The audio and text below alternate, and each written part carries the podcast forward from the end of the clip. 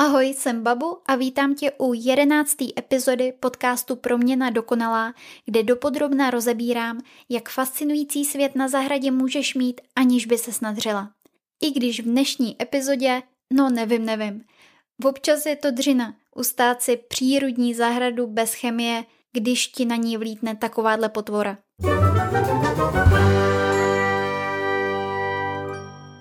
Zimostráz vždy zelený, lidově nazýván jako krušpánek, známý i jako buxus, je oblíbená dřevina v zahradách zejména pro jeho stále zelenost a možnost tvarování do kuliček, spirál, jehlanů i třeba slonů. Používá se v moderních, formálních i zámeckých zahradách jako předěly, bludiště nebo živej plot, i v přírodních zahradách jako kostra záhonu nebo plůtek. Buxus velmi dobře snáší řez a tvarování a tak se stal oblíbeným keřem na tzv. topiarství. No vážně, má to i svůj odborný název. Topiarství je umění tvarování stromů, keřů a jiných rostlin do dekorativních a často složitých tvarů. Buxus je na to ideální, protože pomalu roste, dobře to snáší a má hustý olistění. Traduje se, že topiary znali a vytvářeli už ve starověkým Římě v roce 44 před naším letopočtem. Po staletí bylo tohle umění předáváno mezi mnichy a uchovalo se až dodnes. Kromě estetických funkcí v zahradách měly topiary i duchovní rozměr v podobě bludišť a labirintů vytvořených pro meditaci. Ve viktoriánských dobách byly topiary znakem bohatství a v téhle formě se tohle hobby dochovalo dodnes. Topiary můžou být ale odrazem i osobního stylu a tvořit v zahradě sochy. Teda dokud ti ty sochy nikdo nesežere. Netuším, jak seš na tom ty, ale u nás ve vesnici je to jeden zoufalej buxus vedle druhýho. Suchý větvičky, obalený pavučinkama, s odérem 12 dní starý mrtvoly, to už si teda všimneš. Minimálně tvůj nos – Obzvlášť takhle na podzim, kdy už má málo co listy a buksusy byly jedny z mála rostlin, který zazelenily zahrady i v zimě. Aspoň do roku 2011, než se k nám dostal zavíječ zimostrázový. Zavíječ zimostrázový je druh nočního motýla, můry, který se u nás začal objevovat a rozmnožovat v roce 2011. To se o něm ještě moc nevědělo. Prasklo to až kolem roku 2016, kdy nám začal likvidovat buksusy. Tenhle druh, jak už asi víš, není náš původní. Pochází z východní Asie a jeho housenky dokážou totálně zlikvidovat i velký keře. Když se do toho dají, dokážou způsobit velkou paseku. Takzvaný holožír, což je poškození, kdy rostlina ztrácí listy a je úplně holá. Když se to stane na jaře, má ještě možnost buksus obrazit a zachránit se. Jakmile se to ale stane na podzim, často se už nevzpamatuje a může uhynout. Ano, ten desítky let stříhaný slon uprostřed tvojí zahrady může rozházet pár housenek. Životní cyklus zavíječe zimostrázovýho na území České republiky zahrnuje obvykle dvě generace za rok, ale při teplým podzimu se můžou objevit housenky částečně třetí generace. Přezimující housenky jsou malý a žlutý a bydlejí mezi listy zimostrázu. Na jaře začínají žrát, když teplota vzduchu překročí 7 stupňů Celsia, obvykle tedy od poloviny března do poloviny dubna. Jakmile se dostatečně nabaštěj a asi šestkrát slíknou, tak se zakuklej. V kukle se rozkašujou, jak už znáš z první epizody, a zase složej. Tohle trvá asi 14 dní, v závislosti na teplotě. Motýly první generace se pak líhnou na konci května až v polovině června a lítají 4 až 6 týdnů, během kterých samičky kladou vajíčka. Druhá generace se objevuje od konce srpna do začátku října. Když je dobrý rok, teda špatný pro topiary, stihnou to ještě jednou.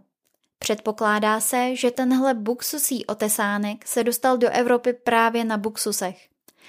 Všude ale říkám, že když se přemnoží nějaký hmyz, příroda rychle zakročí, aby nastolila rovnováhu, nebo aspoň stav podobnej rovnováze. Tak proč tady ne? Rychlýmu šíření zavíječe hodně pomáhá nedostatek přirozených predátorů v novém prostředí. Housenky i motýly lovějí síkorky, rechci a další ptáci. Housenky jsou částečnou kořistí i voz, ale vždycky bez většího vlivu na jejich početnost. Naši ptáci a vosy totiž nemají na práci jen zavíječe, to je přece jasný. A to umožňuje housenkám téměř nerušeně papkat buksusy v širokým a dalekým okolí.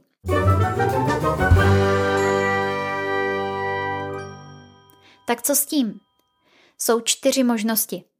Vzít to nějakým sajrajtem, vzít to biologickou cestou, vzít to proudem vody a pozbírat to, anebo to obrat růčo. Chemie do hmyzu ani žádný jiný zahrady nepatří. Kromě zavíječe sebou vezme do nebíčka i další hmyz a musím to vysvětlovat, já věřím, že už ne. Existují i biologické přípravky. Teda ono to nejsou přípravky jako přípravky, ale další hmyz nebo paraziti, který dokážou zlikvidovat vajíčka a housenky zavíječe. Vypustíš tlupu breber, třeba zlatooček, a ta se postará. Výhoda je ta, že nemusíš čekat, až ti to tam nastěhuje příroda a bude jich fakt hodně. A hladovejch. Jakmile se pak zlatoočky vylíhnou v dospělý zlatoočky, tak nebudou na škodu. Jsou to opilovatelé a pomůžou ti na zahradě. Účinná metoda je vzít keř proudem vody. Tlak spláchne housenky z keře a ty je pak můžeš pozbírat. Obrat to můžeš i růčo, ale jestli z buksusu máš 100 metrový živej plot, pořiď si otroka. Můžu říct pořiď si otroka? Toleruje se to? Když to tady nemá takovou tradici, tak možná... Jestli tě teď napadlo, co s nima, až je sebereš z keře, tak to je dobrá otázka. Máš-li v plánu jakoukoliv likvidaci, udělej to humánně. V případě hmyzu je to třeba zmražení, sezobnutí ptákem, smrt kovadlinou a další metody ukončení života rychle a bez zbytečného utrpení. Jestli ještě na zahradě buksusy nemáš, nebo se letos s nějakýma rozloučila, mám pro tebe skvělou zprávu. Existují totiž rostliny, které na první pohled připomínají buksusy, ale zavíječ je nežere a tak si na zahradu můžeš vysadit je a tím snížit riziko, že se s něčím desítky let budeš piplat a pak ti to schroustá nějaká ošklivá husenka. Vítej ve světě fejkových buksusů. Cesmín. Nejpodobnější buksusu je cesmína vroubkovaná. Je drobnolistá, hustě olistěná, stále zelená, beztrná a snadno tvarovatelná. Daří se jí jak na slunci, tak ve stínu a není příliš náročná na půdu. Roste o trochu rychlejc než buksus, ale pořád pomalu na to, aby se dal dobře tvarovat. A co je nejvíc? Nebude páchnout jako mrtvola, protože si o ní zavíječ neopře ani kolo. Cesmínu vroubkovanou můžeš koupit v několika kultivarech.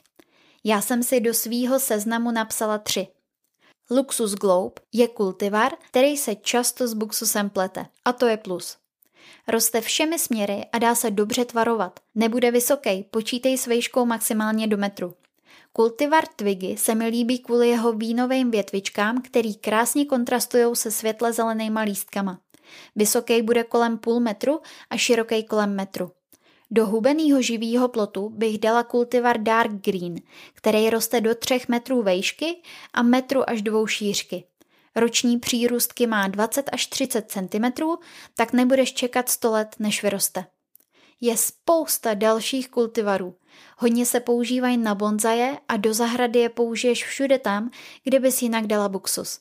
Ušetří ti ale starosti se zlým houseňákem a můžeš je tvarovat do aleluja. Jestli ti ještě nějaký buksusy na zahradě zbyly, občas na ně koukni, jestli po nich neleze nějaká zeleno-černá housenka. Prevence je v tomhle případě základ. Přidávej k buksusům kompost a starej se o ně, aby neživořili, protože jakmile se nebudou mít schutí k životu, nemusí napadení za věčem zvládnout. Jako u všech rostlin tady platí, když jsou zdraví a dobře živený, s nás odolaj.